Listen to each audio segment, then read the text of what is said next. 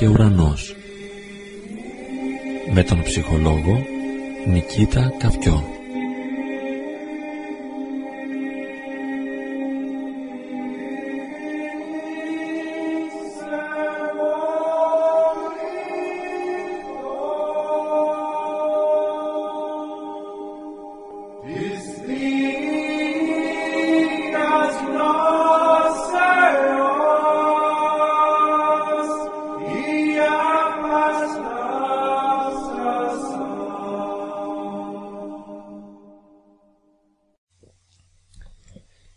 Στην σημερινή μας εκπομπή, φίλες και φίλοι, θα κάνουμε μία αναφορά στην προσωπική ανάπτυξη του ανθρώπου, στην προσωπική του εξέλιξη, στην βελτίωσή του και θα δούμε τι είναι αυτό που καλείται ο άνθρωπος να πετύχει για να είναι ευτυχισμένος, χαρούμενος, ώστε να έχει η ζωή του νόημα και πληρότητα.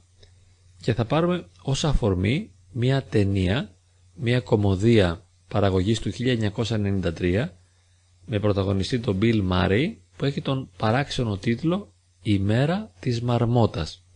Η μαρμότα είναι ένα ζωάκι, ε, ίσως ένας τυφλοπόντικας και η ταινία αναφέρεται σε μια πόλη της Πενσιλβάνιας που λέγεται Πανξατόνι.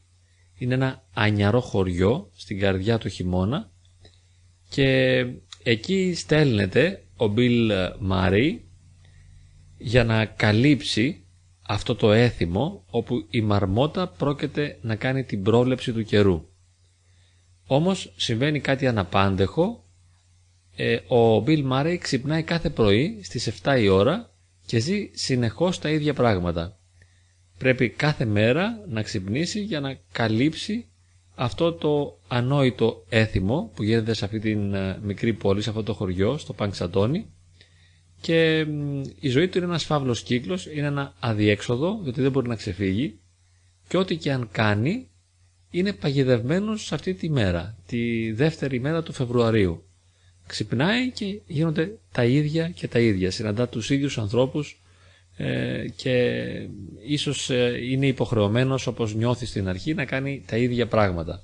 Καλείται όμως ε, από την ίδια την πραγματικότητα αυτή την οποία ζει, την τραγική αυτή πραγματικότητα, να βρει μια διέξοδο και νομίζω προσωπικά ότι κάνει μια πορεία, μια προσωπική πορεία η οποία ίσως κρατάει και χρόνια πάντα μέσα στην ίδια μέρα, τη δεύτερη του Φεβρουαρίου κάνει μια προσωπική πορεία αυτοανάπτυξης όπου στο τέλος κατορθώνει να φτάσει στην υπέρβαση της εγωκεντρικότητάς του, να ξεπεράσει δηλαδή τον εγωισμό του, να πάψει να βλέπει τον κόσμο σαν ένα αντικείμενο προς χρήση και βέβαια πάβει να απλήττει και να βαριέται αλλά νοηματοδοτεί την ε, ημέρα του μέσα από συνεχείς πράξεις αγάπης.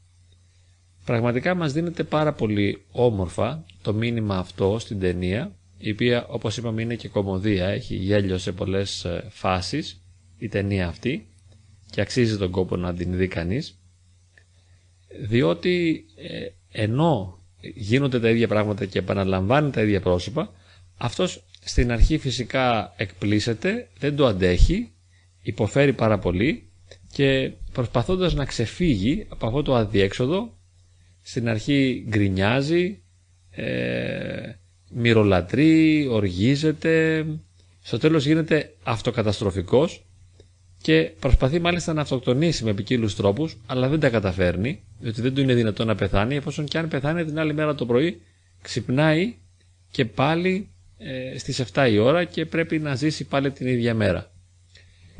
Στις πρώτες ε, φάσεις η ταινία τον δείχνει να είναι ακόμη κλεισμένος στον εγωκεντρισμό του και να προσπαθεί ε, με κάθε τρόπο να αξιοποιήσει αυτό το γεγονός, αυτό που του συμβαίνει δεν, έχει, δεν έχουν συνέπειες οι πράξεις του καταρχάς γιατί οτιδήποτε και αν κάνει την άλλη μέρα εφόσον ξυπνά πάλι στο κρεβάτι του στις 7 η ώρα αυτό σημαίνει ότι ό,τι και αν κάνει δεν έχει καμία συνέπεια. Γι' αυτό και εκείνος κλέβει, γνωρίζει γυναίκες, ε, τρώει, ε, κάνει κάποιες πράξεις ε, φιλίδωνες, εγωκεντρικές, ώστε να περάσει καλά, να νιώσει καλά. Μάλιστα χρησιμοποιεί τους άλλους για να πετύχει τους δικούς του στόχους και αυτό πάλι είναι πολύ σημαντικό, όπως στον έρωτα θέλει ε, με οποιοδήποτε τρόπο να χρησιμοποιήσει τον άλλον για να πετύχει το στόχο του. Και εκεί βέβαια συνεχώς αποτυγχάνει. Και καθώς ερωτεύεται μία συνάδελφό του και προσπαθεί να την πείσει να κοιμηθεί μαζί του και να σχετιστεί μαζί του και έχει μόνο μία μέρα για να το κάνει αυτό, χρησιμοποιεί ένα σωρό μεθόδους πάντοτε εγωκεντρικούς για να πετύχει το δικό του στόχο, αυτό που εκείνος θέλει. Αδιέξοδο λοιπόν πάνω στο αδιέξοδο και συνειδητοποιεί ότι ε, υπάρχει ένας άλλος τρόπος και ο τρόπος είναι να αξιοποιήσει αυτό που του δίνεται. Να αξιοποιήσει τις συνθήκες τις οποίες ζει. Έτσι πραγματικά νοηματοδοτείται η καθημερινότητά του και σπάει αυτός ο ανόητος φαύλος κύκλος. Αυτή η συνεχής επανάληψη του ίδιου και του ίδιου, αυτή η μονοτονία έχει τώρα ένα νόημα. Έχει το νόημα της προσφοράς και της δημιουργικότητας. Μαθαίνει και πιάνο, ε, μπορεί και κάνει γλυπτά πάνω στον πάγο, αλλά κυρίως εξυπηρετεί τους ανθρώπους. Βοηθά τους ανθρώπους, επειδή ξέρει εκ των προτέρων τι πρόκειται να συμβεί, ε, επειδή έχει ζήσει όλη τη μέρα μέχρι το τέλος της, ε, μαθαίνει ποιοι άνθρωποι κινδυνεύουν και πάει και τους βοηθάει και τους σώζει. Έτσι η μέρα του γίνεται πολύ σημαντική επειδή ανακαλύπτει ότι μπορεί να δίνει χαρά στους άλλους ανθρώπους. Στο τέλος μάλιστα μπορεί να ζήσει αυθεντικά και τον έρωτα και έτσι απευθυνόμενος πλέον στην συνάδελφό του δεν θέλει να την χειριστεί, δεν θέλει να την χρησιμοποιήσει, δεν τη θεωρεί ένα εργαλείο για να πετύχει ένα δικό του στόχο και μια δική του ικανοποίηση, αλλά την αντιμετωπίζει ως πρόσωπο, ως άνθρωπο και σχετίζεται μαζί της με έναν τρόπο αυθεντικό. Έχοντας λοιπόν πραγματώσει την αγάπη και ζώντας με έναν τρόπο δημιουργικό νοηματοδοτείται η μέρα του με ένα τέτοιο τρόπο και φτάνει σε μια τέτοια πληρότητα στο τέλος όπου η μέρα αλλάζει και περνάει στην επόμενη μέρα που είναι η 3η του Φεβρουαρίου. Το σημαντικό είναι ότι η μέρα αλλάζει και υπάρχει το πέρασμα και γίνεται αυτή η αλλαγή μόνο όταν ετοιμάζεται πραγματικά να αγαπήσει. Όταν ξεπερνάει το εγώ του. Όταν ξεπερνάει τον εγωκεντρισμό του και ζει την αγάπη. Και μας δείχνει με έναν υπέροχο, αλληγορικό και χιουμοριστικό τρόπο η ταινία ότι το κλειδί για την νοηματοδότηση και για την επίτευξη των στόχων μας ουσιαστικά είναι η αγάπη. Παίρνοντας ως αφετηρία αγαπητοί φίλοι για τον προβληματισμό μας την ταινία «Η μέρα της Μαρμότας», μια κομμωδία παραγωγής του 1993 με τον Bill Murray πρωταγωνιστή, ε, αναπτύσσουμε ένα προβληματισμό πάνω στην αυτοανάπτυξη, ε, πάνω στην πρόοδο του ανθρώπου και βλέπουμε ότι η πορεία του πρωταγωνιστή στη συγκεκριμένη ταινία είναι από τον εγωκεντρισμό, από το κλείσιμο στον εαυτό του, στην δημιουργικότητα και στην αγάπη. Όταν είναι έτοιμος να ανοιχθεί προς τον άλλον και να τον αποδεχθεί έτσι όπως είναι, όταν είναι έτοιμος να προσφέρει τον εαυτό του στους ανθρώπους που είναι γύρω του, τότε είναι έτοιμος να αλλάξει την ημέρα, να κάνει αυτό το πέρασμα και να νοηματοδοτήσει την ύπαρξή του. Και θέλουμε να σκεφτούμε λίγο πόσο εμείς οι ίδιοι είμαστε έτοιμοι να κάνουμε ένα τέτοιο πέρασμα, να υπερβούμε τον εαυτό μας και να ζήσουμε την αγάπη. Και μπορούμε εύκολα να διαπιστώσουμε την αποτυχία μας στον τομέα αυτό.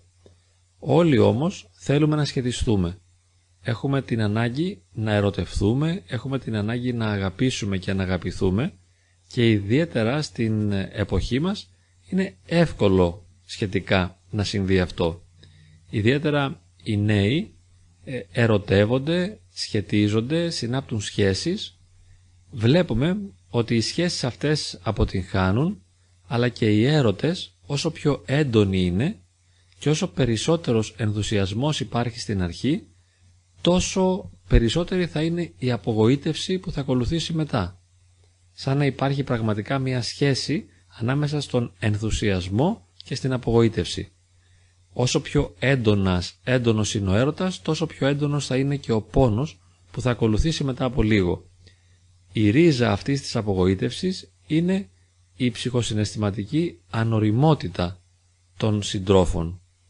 Ενώ δηλαδή έχουμε την πρόθεση και αισθανόμαστε ότι μπορούμε να κάνουμε σχέση, γιατί αυτό είναι παρορμητικό και είναι εύκολο να βιώσουμε μια τέτοια διάθεση, μια τέτοια παρόρμηση για ένα όμορφο άτομο του άλλου φίλου, όμως μετά όταν πρόκειται να σχετιστούμε μαζί του πραγματικά, όταν πρόκειται να ανοίξουμε τον εαυτό μας για να είμαστε αυθεντικοί, αλλά και να καταλάβουμε και να νιώσουμε τον άλλον και να τον αποδεχθούμε, εκεί είναι δύσκολα τα πράγματα.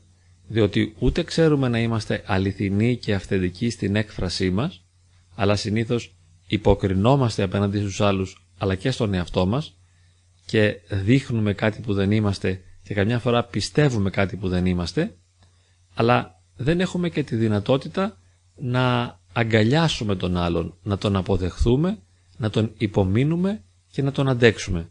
Γιατί ο άλλος πάντοτε μέσα σε μια σχέση είναι πολύ δύσκολος. Και όσο πιο στενή είναι αυτή η σχέση και όσο μεγαλύτερη διάρκεια έχει η σχέση, τόσο πιο πολύ αποκαλύπτονται οι δυσκολίες του άλλου. Και φτάνουμε σε ένα σημείο να νιώθουμε ότι άλλος είναι ανυπόφορος. Και είναι ανυπόφορος γιατί δεν είναι έτσι ακριβώς όπως τον θέλαμε, όπως τον ονειρευτήκαμε στην αρχή, όπως το φαντασιώσαμε. Δεν ανταποκρίνεται σε αυτές τις υψηλές προσδοκίες μας. Είναι ένα, ένας απλός άνθρωπος, ε, καθημερινός. Εμείς τον είχαμε εξειδανικεύσει μέσα από τον έρωτα, τον είχαμε τελειοποιήσει και αργότερα μέσα στη σχέση και στο χρόνο καθώς εκδιπλώνονται οι αδυναμίες του μπροστά μας εμείς αναστατωνόμαστε και απογοητευόμαστε και σκεφτόμαστε ότι δεν είναι δυνατόν αυτόν τον άνθρωπο που τον αγαπήσαμε τώρα να μας συμπεριφέρεται με αυτόν τον τρόπο. Ο λόγος είναι ότι δεν είμαστε έτοιμοι εμείς για να τον υπομείνουμε και να τον αντέξουμε. Αλλά θέλουμε να πάρουμε από τον άλλον.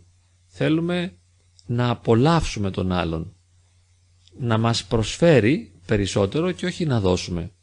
Όσο λοιπόν καλύπτει τις δικές μας ανάγκες και μας φέρεται όμορφα και είναι ευγενικός, τρυφερός, γλυκός, ερωτικός, όσο μας ενισχύει, μας στηρίζει, μας καταλαβαίνει, μας κάνει να χαμογελάμε, τότε και εμείς θέλουμε να είμαστε μαζί του, ε, τον ερωτευόμαστε, τον εγκομιάζουμε.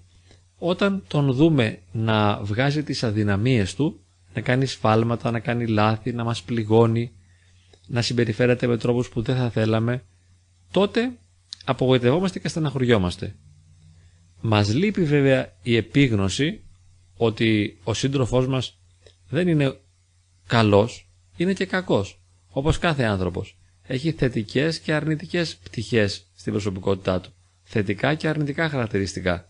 Και καλούμαστε τώρα, μέσα στο χρόνο, μέσα στη σχέση, να τον αποδεχθούμε στην ολότητά του.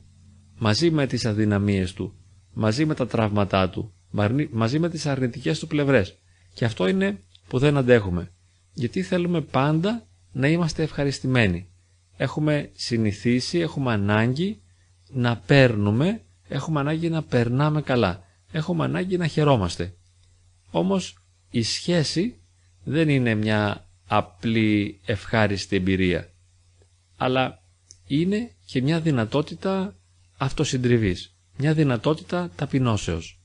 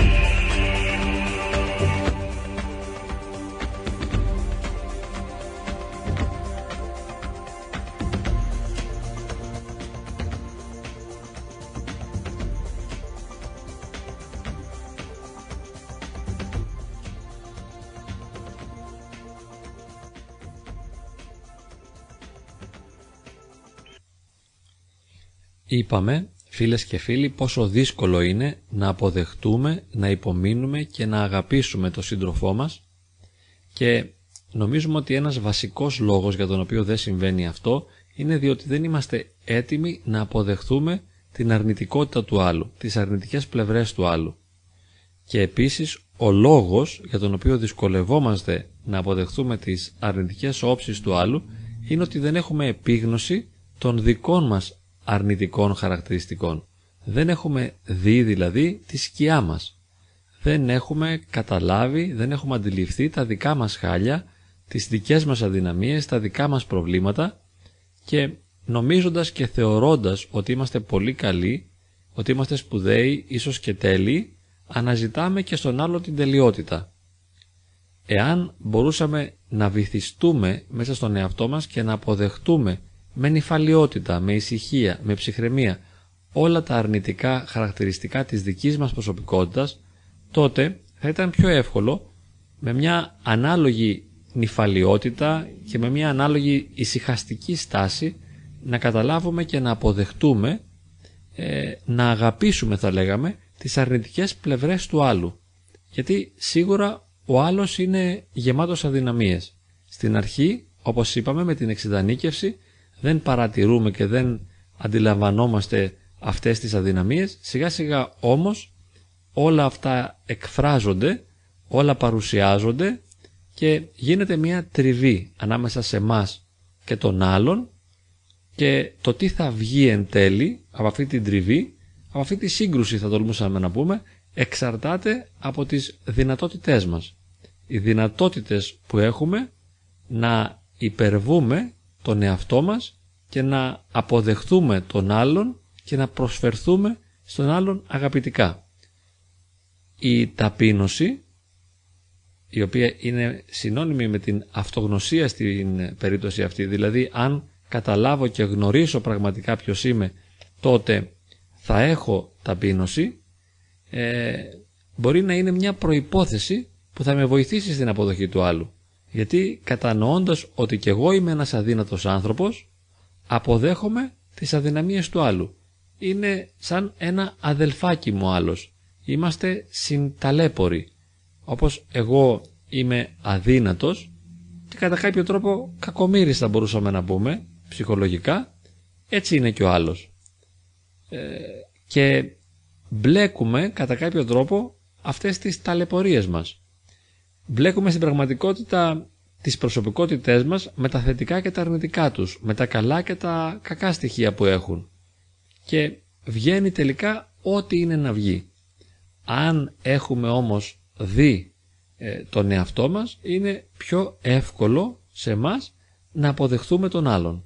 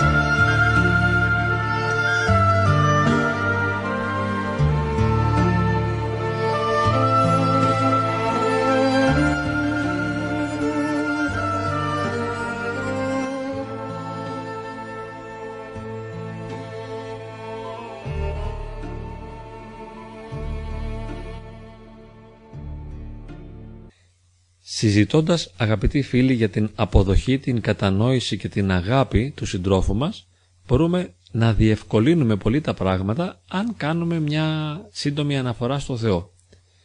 Εάν ε, συνειδητοποιήσουμε ότι ο Θεός είναι παρόν και μας αγαπά, αν μπορέσουμε να έχουμε μια ζωντανή προσωπική σχέση μαζί Του, αν το κέντρο της ύπαρξής μας είναι ο Χριστός και όχι ο άλλος, τότε μπορεί να είναι πολύ πιο εύκολο σε μας να τον αποδεχθούμε. Έχουμε τον Χριστό που είναι ο πατέρας μας και εμείς ε, με τον άλλον είμαστε τα αδέλφια. Εγώ είμαι αδελφός με σένα που είμαστε μαζί και όπως είπαμε και πριν πονάμε μαζί, ε, συνοδυνόμαστε, ταλαιπωρούμαστε, βασανιζόμαστε και είμαστε γεμάτοι αδυναμίες και κάτω από την σκέπη της αγάπης του Θεού μπορούμε κι εμείς να, να ζούμε την αγάπη κατά χάριν. Αντλούμε αγάπη από το Θεό. Και αυτό που είναι το ιδανικό μας, αυτό που έχουμε ανάγκη, αυτή η τελειότητα την οποία χρειαζόμαστε, ε, είναι πραγματομένη στο πρόσωπο του Χριστού. Ο τέλειος είναι ο Χριστός.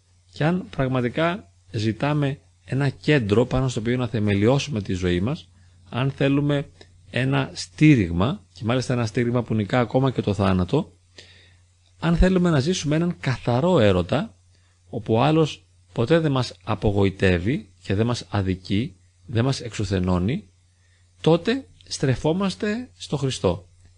Και εκεί είναι που πατάμε. Από εκεί αντλούμε ενέργεια και δύναμη. Και μετά, έχοντας ως θεμέλιο το Χριστό και παίρνοντας από εκεί δύναμη, ενέργεια και παίρνοντας από εκεί την δική του απόλυτη και αιώνια αγάπη, μπορούμε να μεταγγίζουμε την αγάπη αυτή και στο σύντροφό μας. Παίρνουμε αγάπη από τον απόλυτο, από τον μεγάλο, από τον τέλειο, για να μπορέσουμε μετά να την προσφέρουμε την αγάπη αυτή στο σύντροφό μας που ούτε τέλειος είναι, ε, ούτε σπουδαίος είναι, ούτε σημαντικός είναι, ούτε αλάνθαστος. Και έτσι μπορούμε να ανεχόμαστε το σύντροφό μας χάρη του Χριστού. Προϋποτίθεται βέβαια αυτή η ζωντανή προσωπική σχέση μαζί Του, ώστε να είναι ο Θεός ζωντανός στην προσωπική μας ζωή, για να μπορούμε να γευόμαστε και τη χάρη του Θεού. Και αυτή η χάρη του Θεού γίνεται το μαλακτικό της καρδιάς, ώστε να είναι μαλακή η καρδιά μας για να ανέχεται τον άλλον και να μπορεί να προσφέρεται. Διαφορετικά είναι ε, σκληρημένη καρδιά, εγωκεντρική και ο άνθρωπος που είναι σκληρός και εγωκεντρικός δεν μπορεί να σχετιστεί. Δεν έχει τη δυνατότητα να σχετιστεί. Μπορεί να προσπαθεί, αλλά θα αποτύχει. Αν είναι σκληρός και εγωκεντρικός, μπορεί να ποθεί πολύ τον άλλον.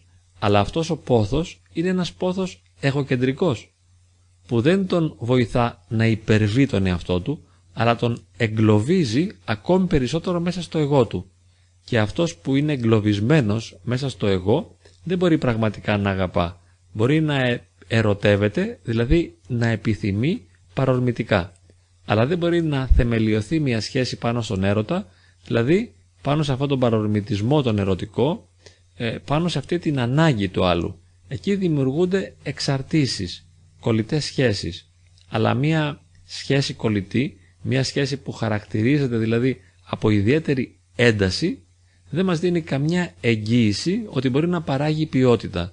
Για να έχουμε ποιότητα στη σχέση πρέπει να μπορούμε να ζήσουμε την αγάπη. Και όπως είπαμε, η αγάπη προϋποθέτει την υπέρβαση του εγωκεντρισμού και ο καταλήτης για να γίνει αυτή η υπέρβαση είναι η χάρη του Θεού. Να είστε όλοι καλά.